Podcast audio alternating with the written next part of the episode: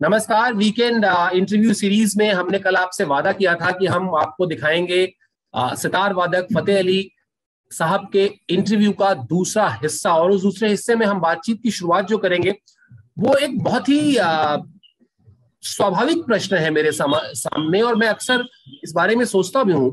फतेह भाई, ये बताइए कि आप लोग जब इस तरह के घराने से आते हैं, जहाँ इतनी समृद्ध परंपरा हो, छह पीढ़ी से परिवार में संगीत चला आ रहा हो तो वहाँ पर क्या इस बात की लिबर्टी क्या इस बात की छूट रहती है कि आप संगीत के अलावा भी कुछ करना चाहें तो कर लें। यानी मान लें अगर इस सवाल को मैं आपसे ऐसे पूछूँ कि आज अगर आपकी अगली पीढ़ी चाहे आपकी या मुराद भाई की अगली पीढ़ी में कोई बच्चा ऐसा है जो कहे कि मुझे संगीत नहीं सीखना है कुछ और करना चाहता हूँ तो क्या उसको इस बात की इजाज़त मिल जाती है? देखिए संगीत ये ऊपर वाले की देन है। हम्म। और पहले तो ज़्यादा लोग स्ट्रिक्ट थे, लेकिन अभी भी है, ऐसा नहीं है स्ट्रिक्ट नहीं है, अभी भी है स्ट्रिक्ट लेकिन जैसे मैंने कहा कि संगीत ऊपर वाले की देन है, और ये सबको नहीं मिलता। तो ये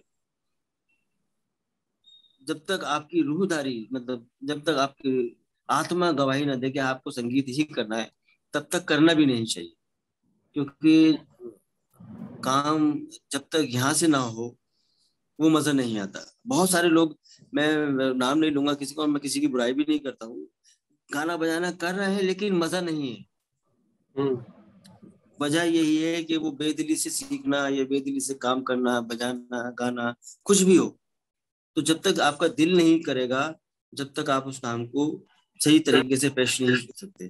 तो बेहतर है कि आप कुछ और काम करें गाना बजाना करना है तो उसके लिए तो आपको गाने बजाने को रूम में उतारना पड़ेगा। तक रूहदारी का काम है। उस्ताद अमीर खान साहब का एक शेर है नगमा वही नगमा है जो रूह सुनाए और रूह सुनाए तो ये ये जब मैंने उनसे तो नहीं सुना लेकिन मैंने अभी कुछ टाइम पहले वीडियो में उनकी आवाज़ से ये जब मैंने सुना तो मेरे ये घूसबम जिसे बोलते ना वो खड़े हो गए वाकई यार वही नगमा जिसे सुनाया और वो सुना। तो बात वही है कि जब तक आपके पास वो गाने बजाने की रूह नहीं है तो करना बेकार है। और इसमें आजकल के दौर पे तो खास तौर पे खानदान ज़रूरी है लेकिन ज़रूरी नहीं भी है। आजकल अच्छा। बहुत सारे लोग इतना अच्छा गाना बजाना कर रहे हैं जो खानदान के नहीं है। तो आप उनको देखिए। इसमें ज़रूरी है कि आप खानदान के ही हो तभी अच्छा गाना बजाना कर सकते हैं। हमारे हमारे एक भाई हैं छोटे। उनका उनको बहुत कोशिश करी कि उनको गाना आ जाए बहुत कोशिश करी कि सरंगी आ गए आ जाए लेकिन नहीं आई उन्होंने कुछ और काम अपना चुना। तो वो वो काम कर रहे हैं। तो बात यही है कि ज़बरदस्ती कोई काम करने से बेहतर है कि आप वो काम ना करें। ना करें। बिल्कुल बिल्कुल खैर आप भाई बहुत प्रेम से ये काम किया है और बहुत शिद्दत से किया है बहुत समर्पण के साथ किया है। तो मुझे एक सवाल ये बताइए, पिछले, पिछली बार जब हम बातचीत कर रहे थे अभी तो मैंने आपसे पूछा था कि कभी ये लगा क्या कि यार ये सारंगी के परिवार में आके और सितार पकड़ के फंस गए? अब मुझे ये बताइए कि कभी ये लगा क्या कि गायकी जो सीखी थी शुरू में, वो छोड़ना गलत हो गया? अगर उसको गायकी की होती तो शायद और नाम होता या और ज़्यादा लाइमलाइट में रहते या हो सकता है कुछ जाकर हम फ़िल्मों में कुछ ऐसा ट्राई करते कि शायद और ज़्यादा शोहरत और ज़्यादा नाम और ज़्यादा पैसा होता। कभी ये ख्याल आया क्या? नहीं ऐसा ख्याल नहीं आया कभी। हम्म, क्योंकि हम्म। अल्लाह का शुक्र है हम अपने अपने सरंगी और सितार से बहुत सेटिस्फाई हैं। हाँ नाम होना ना होना वो एक अलग ये नसीब की बात होती है कि किसका कितना नाम होता है। गाना बजाना अच्छा है अगर आपके पास। तो नाम एक सेकंड चॉइस हो जाता है कि अगर नाम है तो ठीक है नहीं तो कोई बात नहीं है। जो सुन रहे हैं लोग गुनीजन सुन रहे हैं अगर आपकी तारीफ़ कर रहे हैं आपको आशीर्वाद दे रहे हैं दुआ दे रहे हैं तो सबसे बड़ा नाम ये है। हाँ गाना सीखा जो हमने वो हमारे काम आया। क्योंकि हमने गायक तरंगी में भी सीखने से पहले गाना सीखना ज़रूरी होता है। हम्म। और मेरे मैं मैं भी ये मानता हूँ कि सिर्फ़ सरंगी नहीं चाहे आप दुनिया का कोई भी इंस्ट्रूमेंट सीख रहे हैं, खासतौर पर इंडियन इंस्ट्रूमेंट अगर आप गाना सीखते हैं पहले तो आपको बहुत हेल्प मिलेगी। जो मैंने आपको शुरू में अभी इसी इंटरव्यू में बताया कि वो जो हमारे दादा या वालिद साहब जो अलाप का तरीका बताते थे तो वो जो मुझे हेल्प मिली उनके बताने से, वो मुझे गाने ने ज़्यादा दी। क्योंकि मुझे मुझे मालूम था कि गाने में तो ये मैं निकाल रहा हूँ ये हाथ से कैसे निकलेगा।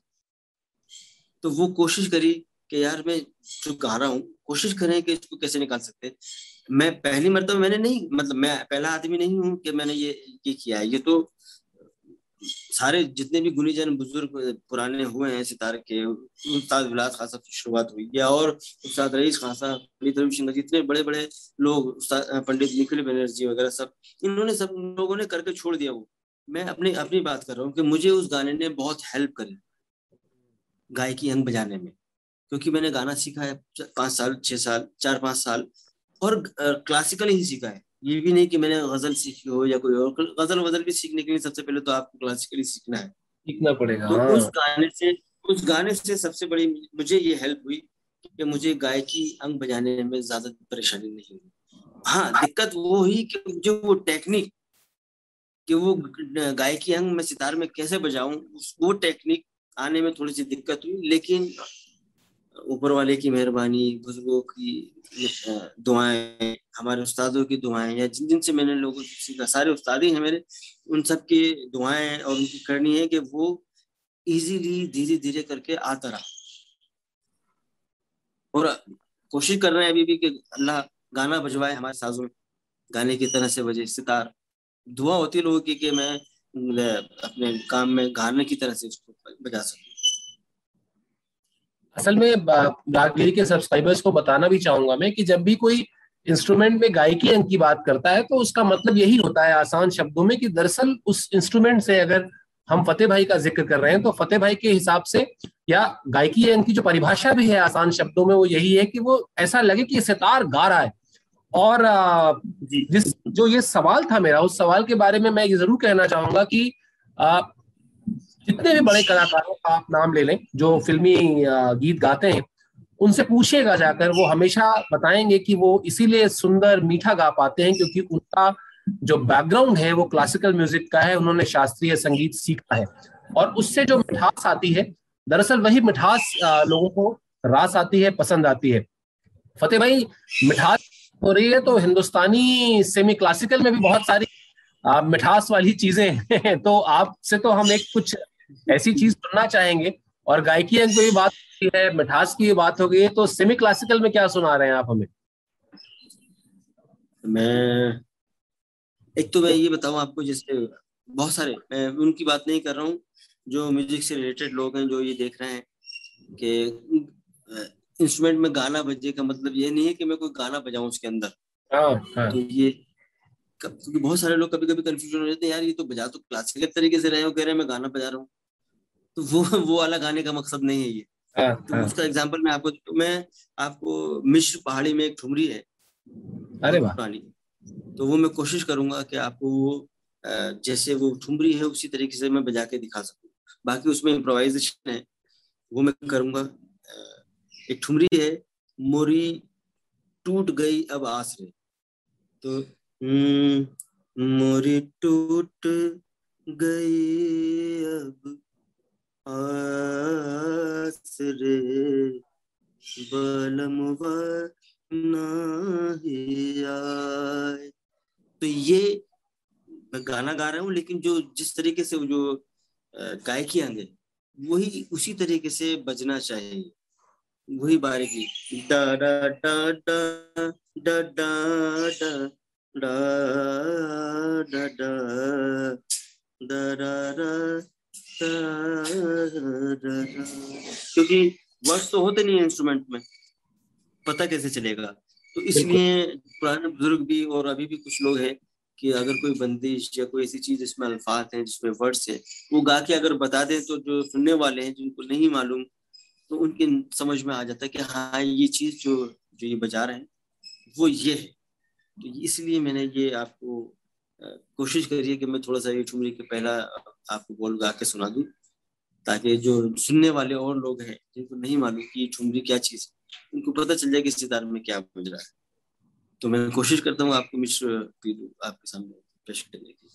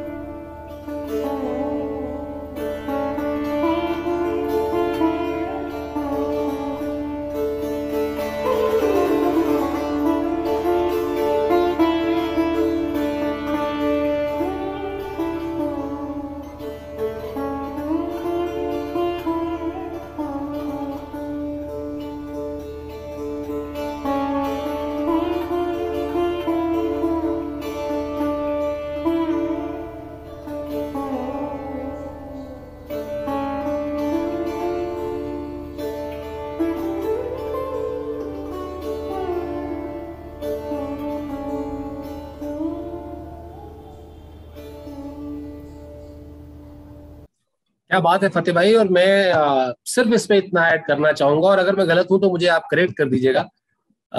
किसी भी प्योर शास्त्रीय राग में जब किसी आ, स्वर के साथ थोड़ा बहुत बदलाव करके कोई राग तैयार होता है तो उसके आगे आ, मिश्र पीलू या मिश्र पहाड़ी या मिश्र भैरवी यानी अगर आसान शब्दों में आपको मिश्र कोई राग के साथ जुड़ा हुआ शब्द सुनाई दे तो ये समझ लीजिएगा कि उसके शुद्ध स्वरों में कोई छोटा छोटी सी तब्दीली की गई है। आ, मैं सही कह जी जी जी जी। थोड़ी एडवांटेज मिल जाती है कि आदमी हालाँकि प्रॉपर राग बजाना एक मुश्किल भी है। इस तरीके के जो चाहे वो पीलू हो भैरवी हो खमाज हो या पहाड़ी हो तो जो प्योर जो शुद्ध राग है ये उनको बजाना भी थोड़ा मुश्किल है। और आदमी उन उसमें बजाना चाहिए। मैं ये नहीं कह रहा हूँ कि नहीं बजाना चाहिए। तो उसमें ज़्यादा आदमी अपने खुल के नहीं बजा सकता सिर्फ़ राग के हिसाब से ही बजाना पड़ेगा। मिश्र लगाने से थोड़ा एक एडवांटेज मिल जाती है कि आदमी खुल के अपना जो इजहार है कर पाता है। वो कर सकता है। बिल्कुल बिल्कुल। ऐसा नहीं कि मैं पीटू बजा रहा हूँ तो उसके अंदर सिर्फ़ भैरवी ज़बरदस्ती घुसड़ दो। उसका भी एक तरीका है। जी। वो एक तरीका आना बहुत ज़रूरी है। कि आप पीनू में अगर भैरवी दिखाएँगे तो किस तरीके से दिखाएँगे या कोई और राग दिखाएँगे या कोई और सुर लगाएँगे तो कैसे लगाएँगे? ऐसे उल्टा सीधा भी में नहीं है कि मिश्र कर दो तो चलो कोई बात नहीं मिश्र जोक बजा दो। तो, तो ऐसा भी नहीं है। कि कोई अगर आसान करना है तो मिश्र रागेश्वरी कर दो या नहीं। ऐसे उसके तरीके हैं वो किस तरीके से किस अंदाज से लगाना चाहिए सुर? बिल्कुल बिल्कुल। बिडा रंग है तो एक बिडा रंग होता है। खतरनाक से खतरनाक। तो उसको लगाने के भी तरीके ऐसा ना बिडार में ऐसे होता है कि वो बेड़ा और कर दिया सारे तो मैं ऐसा कहना नहीं चाहिए। तो वो एक लिमिटेशन हो, खूबसूरत लगे, सुर, वो नो, जो दिल पे लगे और राग बना भी रहे और अलग सुर अगर आप लगा रहे तो लोग वाह वाह करें। सर ने पकड़ के बैठे या आँख ना मिचने लगे, यार, ओह अच्छा अच्छा बेस पर लग गया।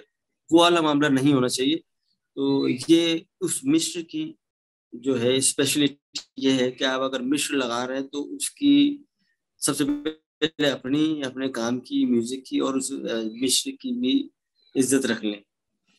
एडवांटेज मिल जाती है उसको थोड़ा सा अच्छी तरीके से पेश करना वो आना बहुत ज़रूरी है। भाई इंटरव्यू खत्म करें उससे पहले सिर्फ़ दो छोटी छोटी चीज़ें पहली तो ये कि यूँ तो आप जिन कलाकारों के साथ आपने संगत की है या आप, आपको जिन कलाकारों का आशीर्वाद मिला हुआ है उसकी लिस्ट पे जाएँगे तो फिर तो शायद बहुत दिन बात करनी पड़ेगी कई दिन तक इंटरव्यू चलेगा।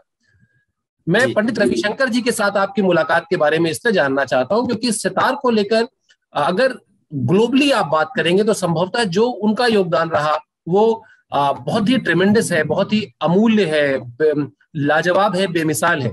उनके साथ जो आपकी मुलाकात थी उसके बारे में बताएँ आप थोड़ा सा हमें। पंडित रविशंकर जी मैं सही बताऊँ तो मैं मैंने सितार सीखना उनको देख के शुरू करा है। जो मुझे मुझे मैंने बताया एक सितार हमारे घर पे रखा था लेकिन वो सितार मैंने सुना कहाँ देखा कहाँ? तो हमारे घर में भी कैसेट उस वक्त दो, थे कैसेट के। तो वो कैसेट देख रहे हैं भाई पंडित रविशंकर में रविशंकर पंडित भी नहीं लिख रहे था लेकिन वो सुन रहे हैं। वो सुन सुन के मुझे इच्छा हुई। तो मैं किसी कॉन्सर्ट में गया हुआ था अपने वालिद साहब के साथ। वहाँ से मैंने एक दो तीन और से उनकी कैसेट्स खरीदी वहाँ से। और वो सुन सुन के और मैंने दोनों की खरीदी मैं बताऊँ आपको। पंडित रविशंकर जी की और उस्ताद विलायत खान साहब की। और हम्म। दोनों को सुना मैं गाना सीखते थे लेकिन वो रुचि धीरे धीरे किस तरीके से बिल्ड हुई सितार में ये मैं बता रहा हूँ आपको। और मैं पहली मुलाकात पे भी आऊँगा और मैं अपने बचपन की पहले मैं एक किस्सा सुनाना चाहता हूँ आपको।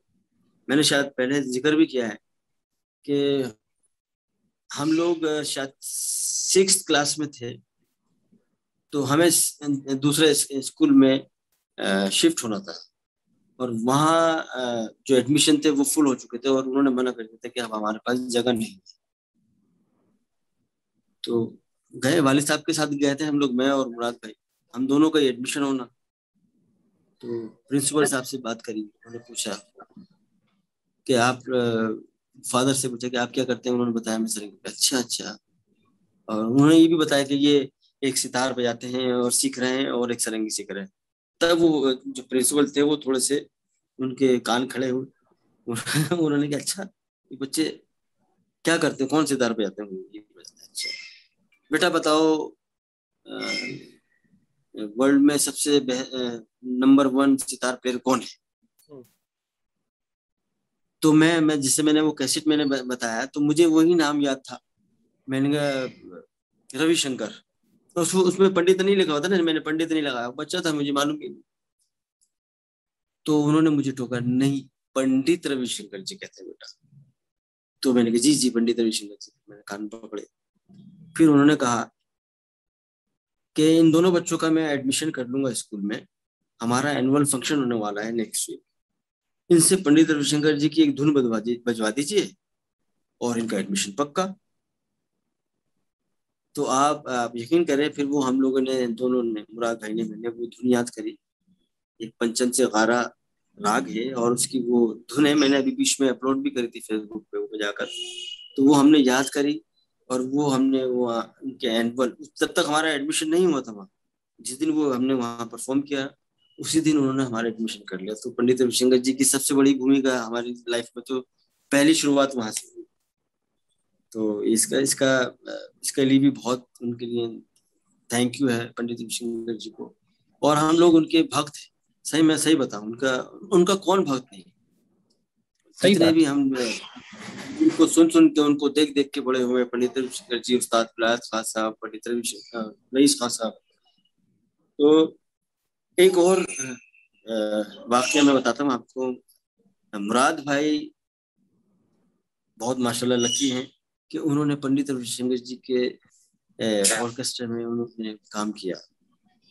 और वो कल्याण करके ऑर्केस्ट्रा था। उसकी रिहर्सल चल रही थी श्रीफोर्ट में।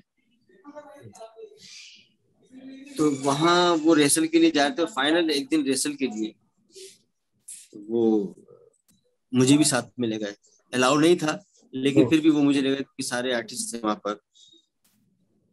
मुझे लेके गए मेरा नसीब कि मैंने पंडित रविशंकर जी को पहले पहली मरतबा इतना करीब से देखा। और वो रेसल चल रही थी और रेसल के बाद वो थोड़ी सी गपशप किसी से कर रहे थे। और अचानक से पंडित राजेंद्र प्रसन्ना जी भी थे उसमें। तो वो कहने लगे इधर आओ मेरे साथ। वो कहने लगे मैं मिलवाता हूँ लेकिन मुराद भाई तुम तुम बताना मैं इनको मिलवाता हूँ भाई। तो वो उन्होंने मिलवाया मुझे मैंने उनके चरण स्पर्श किए। वो मुझे मुराद भाई समझ रहे थे और अचानक से एकदम मुराद भाई फिर सामने आया तो वो एकदम ऐसे हो गया है ये क्या? ओ माय गॉड उन्होंने एकदम ये अल्फाज निकाला और फिर फिर वो थोड़े से संभले कहने के फिर उनको बताया गया। अनुष्का जी भी थी उस वक्त वहाँ पर उनको बताया गया कि भाई ये मुराद भाई की ट्विंस हैं, फतेह, और ये भी सितार बजाते हैं। और ये पंडित सतीश कुमार जी के शागिर्द है, और उनके उस्ताद शमशुद्दीन फरीद देसाई जी के शागिर्द। तो वो बहुत खुश हुए। और तब उनसे पहली मुलाकात हुई। फिर एक दो जगह और फिर उनसे आशीर्वाद मिला उनका। तो हम खुश नसीब है मुराद भाई भी, और मैं भी मुराद भाई ने तो इतने मतलब खुश नसीब है कि उनके साथ उन आ, काम किया उनके बताए हुए ऑर्केस्ट्रे में।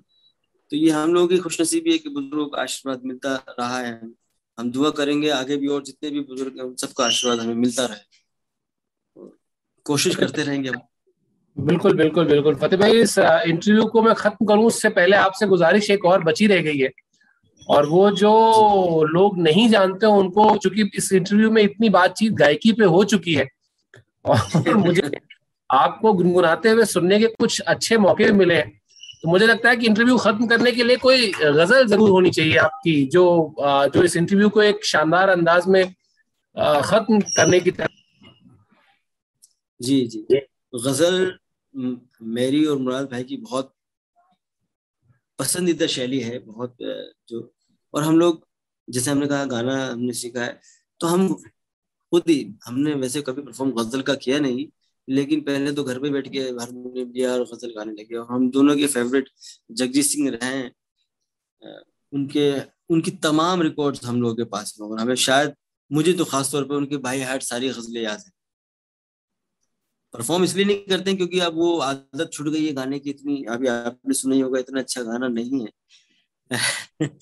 लेकिन मैं कोशिश करूँगा कि आपने अगर कहा है तो मैं एक गज़ल उनकी मैं ज़रूर आपको सुनाता हूँ। गज़ल तो उनकी सारी लाजवाब गजलें हैं, मैं उनकी क्या मिसाल पसंद हमें सब है। गुलाम अली खान साहब की भी सारी गजलें हमें पसंद है, उस्ताद मेहदी खान साहब की भी गजलें पसंद है। सभी लोग, जितने भी लोग हैं, पंकज जी की बहुत गजलें हम लोगों ने सुनी भी है। लेकिन हमारे बहुत क्लोज जो हमारे दिल के बहुत करीब रहे हैं, वो जगदीश सिंह जी बहुत रहे तो उन्हीं की गज़ल मैं आपके सामने पेश करता हूँ। जब भी आती है तेरी याद, कभी शाम के बाद, और बढ़ जाती है अफसर देवी तो अच्छा एक चीज़ और है कि हर आदमी का एक अपनी चॉइस होती है। तो बहुत सारे लोगों ने हम लोग भी गाने भी हम लोगों ने इंस्ट्रूमेंट पर बजा के अपलोड किए हैं, शायरी भी की है, गजलें भी अपलोड की है। तो बहुत बहुत सारे लोग ये सोचते हैं, यार ये क्या कुछ आशिकी माशिकी तो नहीं है ऐसा कुछ तो, तो उनके लिए भी है कि नहीं ऐसा नहीं है। एक आर्टिस्ट को हर तरीके का म्यूज़िक और उससे म्यूज़िक से रिलेटेड चीज़ें सुननी भी चाहिए देखनी भी चाहिए और शेयर भी करनी चाहिए। चाहे वो शायरी हो या पुराने गाने हो या गजलें हो ठुमरी हो। आर्टिस्ट का मतलब तो यही है कि आप हर चीज़ को अपने देखें सुने। तो खैर कोशिश करता हूँ मैं आपके ये असल, मैं मैं पहले ही बता रहा हूँ, मेरी आवाज़ इतनी अच्छी नहीं है, लेकिन मैं, क्योंकि जगदीश सिंह जी को चाहने वाला हूँ तो उन्हीं के लिए एक छोटी सी कोशिश है। उम्मीद है आपको पसंद आई